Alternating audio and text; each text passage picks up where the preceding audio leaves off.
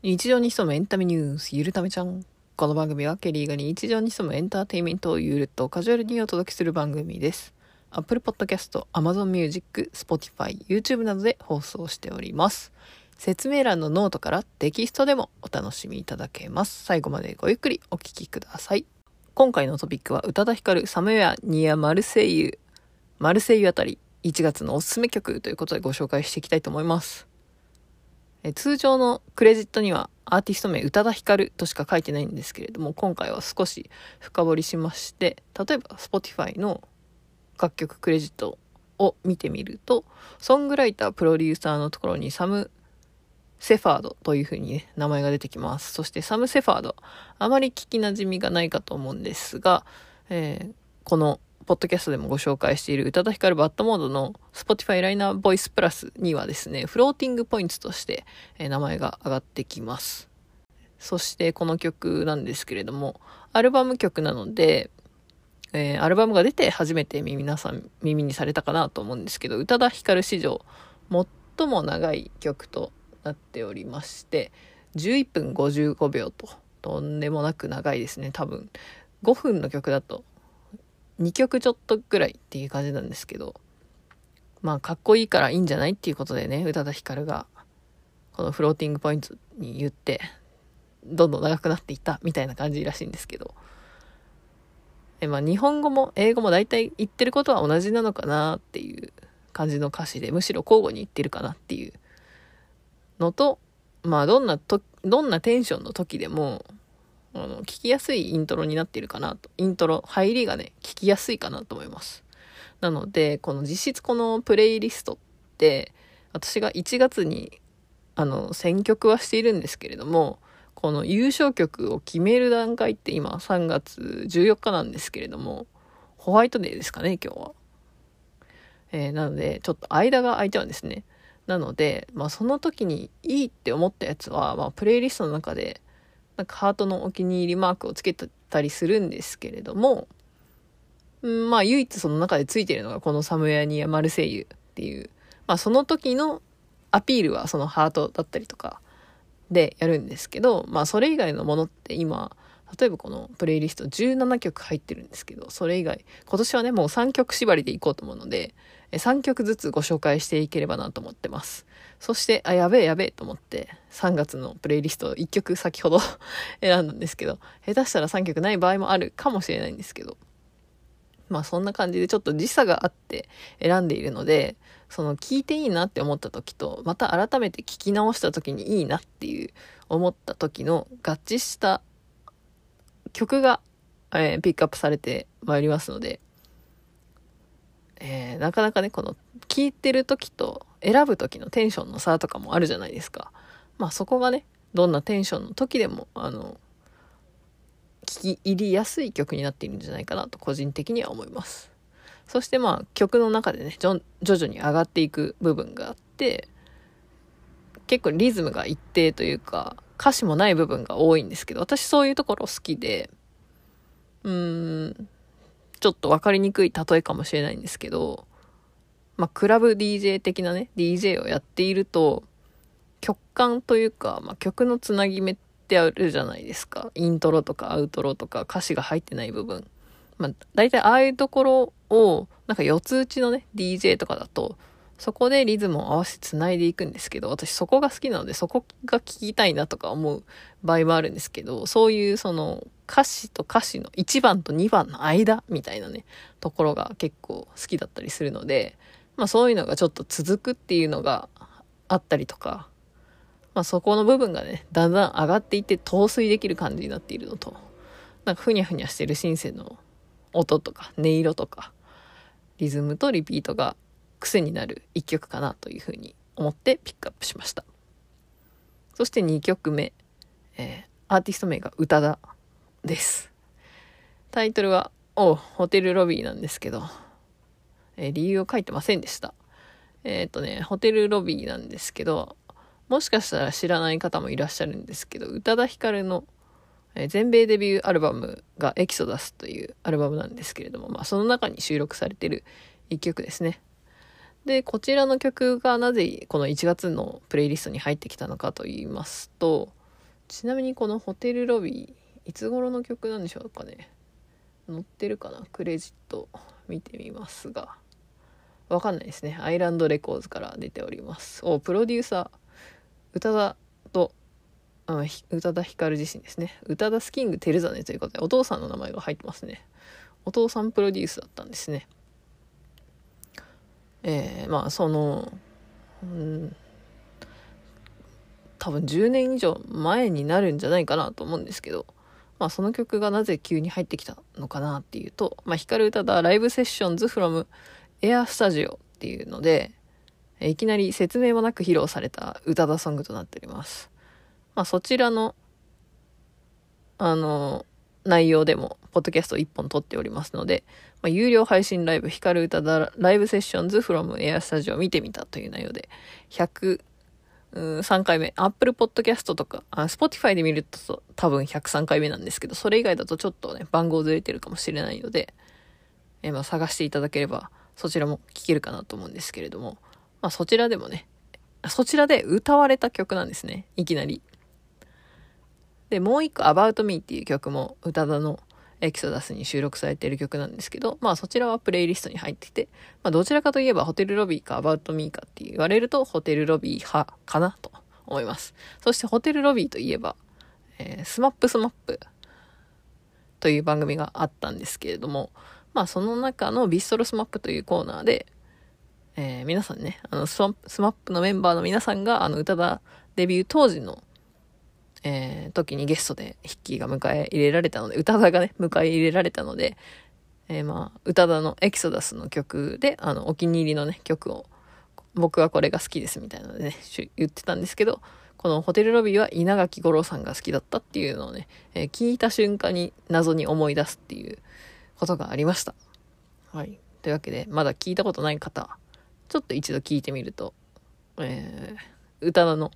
全米デビューの時の曲が聴けるので、えー、まあ、興味があれば聴いてみてください。そしてこの光る歌だライブセッションズ from Air Studio っていうので、まあ、映像で見れたりとか、まあ、2022年の歌田が歌っている映像っていうのは、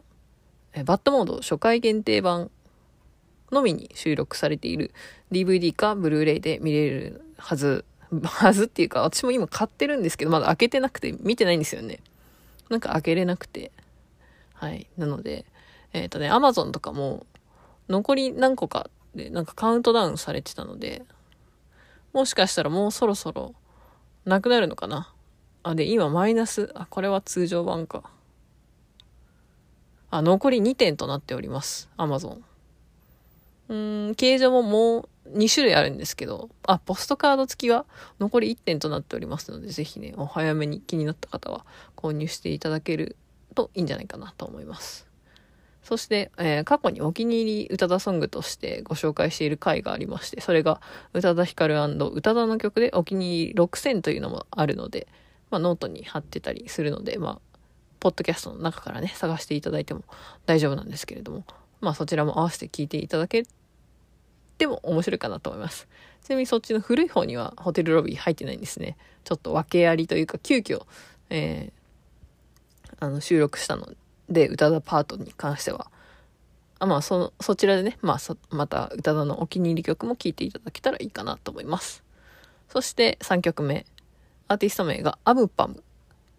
AMPM と書いてアムパムと読みます。そして、えー、フューチャリングというかまあリミックスしてるのがビビットっていう方なのかな。でタイトルが東京ビビットリミックスです。そしてこちら選んだ理由なんですけれどももはや、うん、なんかたまたま流れてきたのかな。一応このアムパムっていう方グループはユニットは知ってて多分何度か出てきてるかプレイリストには入ってご紹介してるかもしれないんですけれども、えー、結構クラブミュージックダンスミュージックエレクトロポップなのかエレクトロなのかわかんないですけど、ジャンルはよくわかんないですけど、まあそっちの系統です。えー、もう歌詞はありません。考えるな、感じろといったような感じで、えー、非常に短めのリミックスとなっておりまして、2分09秒となっております。そして Extended バージョンもあるんですけど、まあそちらも、 Extended って言っても、あの、なんだろう、まず Extended バージョンって皆さんわかりますかね？私もわかんなくて調べたことがあったんですけど、え記憶の限りで話せば、あの、通常のね、曲を少し伸ばしているバージョンということで、まあ、イントロだったり、アウトロだったり、真ん中を英語でなんていうかわかんないですけど、間奏の部分を少し伸ばしたりして、DJ とかしやすくしているようなバージョンを Extended、拡張みたいな意味だったと思うんですけれども、はい、そういうバージョンもあるので、えー、ぜひ聴いてみてください。なんかイントロのボンゴ的な感じのなんか、中に空洞があるような感じのシンセの音色のなんかパーカッションというかリズム体が、えー、なってましてちょっと異国情緒感もあるかなと思いますし、えまあ、クラブミュージック感全開ですので暗闇で揺れながら聴くのもまたいいかなと思います。日本人の覆面ユニット AmPm アーティスト名も可愛いですよね響きが、えー、インスタグラムとツイッターも、えー、ノートの方に貼ってますので興味があればぜひチェックしてみてください。そして2022年1月のプレイリストをざっとご紹介していきたいと思います。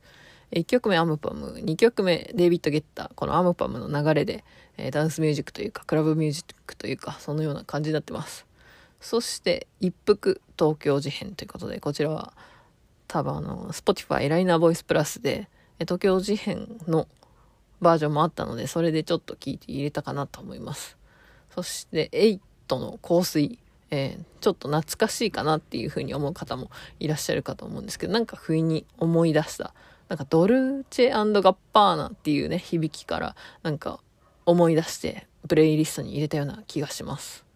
そして藤井風のキラリのリミックスが3曲とオリジナルが1曲と入ってまして、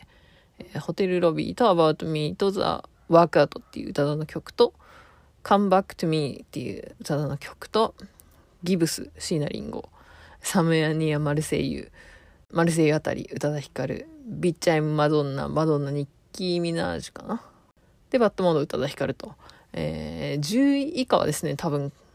過去に1回は出てきた曲